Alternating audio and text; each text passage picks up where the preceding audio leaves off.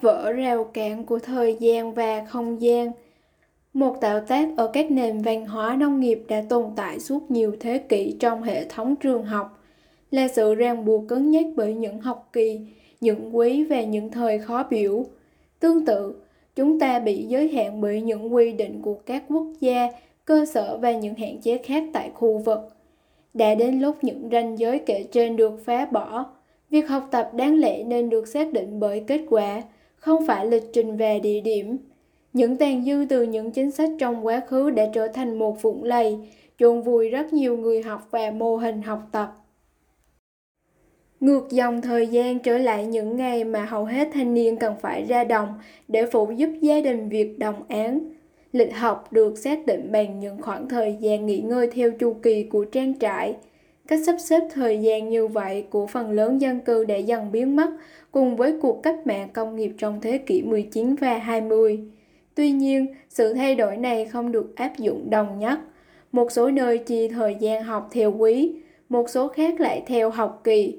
Bây giờ ở thế kỷ 21, những kỳ học như vậy nên biến mất. Sự ra đời của hướng dẫn hỗ trợ máy tính và bây giờ là xu hướng cá nhân hóa nhịp độ học, cho phép người học tự chủ trong tiến trình học hành tùy theo mức độ thành thạo của họ với kỹ năng đang học, thay vì tuân theo một lộ trình học cứng nhắc. Một trong những thách thức lớn nhất mà tôi phải thường xuyên đối mặt trong nhiều thập kỷ giảng dạy là đáp ứng nhu cầu của nhiều học sinh với bộ kỹ năng, khả năng và kiến thức đa dạng trong cùng một lớp học. Thực tế là các giảng viên dưới áp lực của lịch dạy vẫn phải bắt buộc dạy theo tiêu chuẩn, hướng đến học sinh trung bình của lớp phải hiểu. Thay vì tối ưu hóa việc học bằng cách cung cấp tài liệu đúng lúc để giúp người học hiểu và nắm vững kiến thức. Theo đó, Việc này không chỉ không hiệu quả mà còn phân biệt đối xử với những người thiếu cơ hội học tập, cũng như hạn chế những ai đang chuẩn bị chuyển sang các cấp học cao hơn. Từ rất lâu, chúng tôi đã triển khai một hệ thống đánh giá việc học thường xuyên và giúp những sinh viên sẵn sàng để tiến bộ, đồng thời cung cấp các phương pháp thay thế để cho phép những người chưa sẵn sàng tiến lên phía trước và thời gian để họ đạt được những kết quả theo quy định.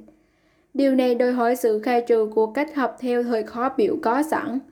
Thay vào đó, hệ thống đánh giá cần được xây dựng cẩn thận dựa trên mục tiêu đầu ra và cần được thường xuyên xem xét. Ngay khi sinh viên đạt được các mục tiêu theo yêu cầu, họ nên tiến lên phía trước cho mục tiêu tiếp theo. Không sớm thì muộn, thì việc dựa trên lịch trình cho phép thành tích được đánh giá là A, B, C, D hoặc không đạt người học cần đạt được một mức thành công nhất định ở bước tiếp theo trong cuộc sống và sự nghiệp của họ. Chúng ta không cần những bác sĩ phẫu thuật bậc C hay D, cũng như kỹ sư về các ngành nghề khác. Xã hội luôn cần những chuyên gia và thợ lành nghề cho các công việc, và nguyên tắc này không có ngoại lệ. Hệ thống chia học kỳ hiện tại cũng cản trở đến kỳ thực tập và các cơ hội học việc của sinh viên. Điều này làm cản trở sinh viên có cơ hội vừa học vừa làm, mang lại hiệu quả học tập cao. Tuy nhiên, chúng phải được phối hợp với lịch trình ít linh hoạt hơn của các doanh nghiệp, tổ chức và các cơ quan chính phủ. Vấn đề là nếu chúng ta không đánh giá học phí theo học kỳ thì làm thế nào để các trường đại học có được thu nhập? Phần lớn thế giới kinh doanh hoạt động theo các mô hình đăng ký. Chúng ta có thể làm giống nhau chúng ta có thể điều chỉnh một hệ thống thanh toán hàng tháng, nửa năm hoặc hàng năm.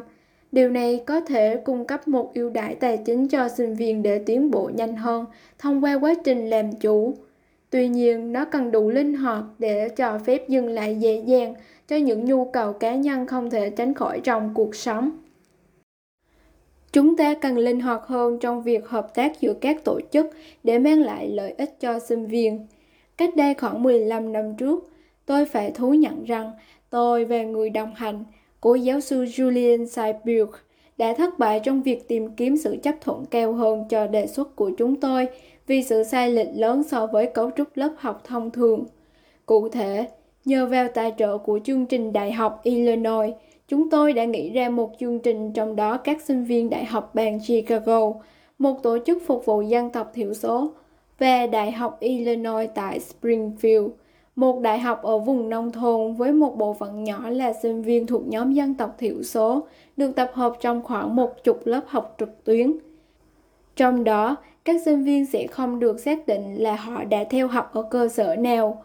Một giảng viên từ mỗi trường sẽ giám sát và cho điểm cho sinh viên của họ. Sự tích cực tham gia về những quan điểm được chia sẻ trong lớp học đó thật sáng tạo và đáng giá. Loại hình hợp tác này sẽ cần nhiều thời gian mới có thể thực hiện được, vì chưa nhận được sự chấp thuận chính thức từ các trường đại học và hội đồng cao hơn. Chúng ta cần mở cánh cửa cho sự hợp tác sáng tạo như vậy mà không cần thông qua đầu tư tín dụng hay các loại hình quan liêu nào khác. Chắc chắn, nhiều tổ chức giáo dục cung cấp chứng chỉ cho việc học trước và các chương trình liên quan. Tuy nhiên, các chương trình này thường xuyên yêu cầu một khóa học bổ sung và các khoản phí đánh giá cho mỗi chứng chỉ được ủy quyền. Chúng ta cần mở kho tài liệu học tập để xác thực theo những cách sáng tạo, ghi nhận việc học đã được lưu lại trong quá khứ mà không cần đi qua con đường quan liêu hay trả thêm học phí, lệ phí. Chúng ta cần nhận biết một cách đơn giản và hiệu quả việc học diễn ra trong một khoảng thời gian và địa điểm khác nhau. Theo thời gian, các rào cản đã được dựng lên để duy trì thêm doanh thu, ngăn chặn sáng kiến cá nhân và thúc đẩy sự liên tục đổi mới. Đã qua cái thời mà các trường đại học độc quyền trong vũ trụ học tập, chúng ta phải nhận ra rằng các chương trình như chứng chỉ nghề nghiệp của Google đã tiên phong với phương pháp này. Chúng ta phải xem xét các chính sách và quy trình với tầm nhìn thúc đẩy sự tự do học tập, hiệu quả và hiệu suất của người học, thay vì tiện lợi về lợi thế của tổ chức. Ai đang mở lối cho những thay đổi này ở trường học của bạn? Bạn có đang ở vị trí có thể thúc đẩy sự đổi mới học tập với chi phí thấp hơn và đưa ra một phương pháp linh hoạt hơn so với hệ thống dựa trên học kỳ hạn chế? Liệu tổ chức giáo dục của bạn sẽ dẫn đầu hay vẫn đi theo lối mòn trong việc vượt qua rào cản của không gian và thời gian?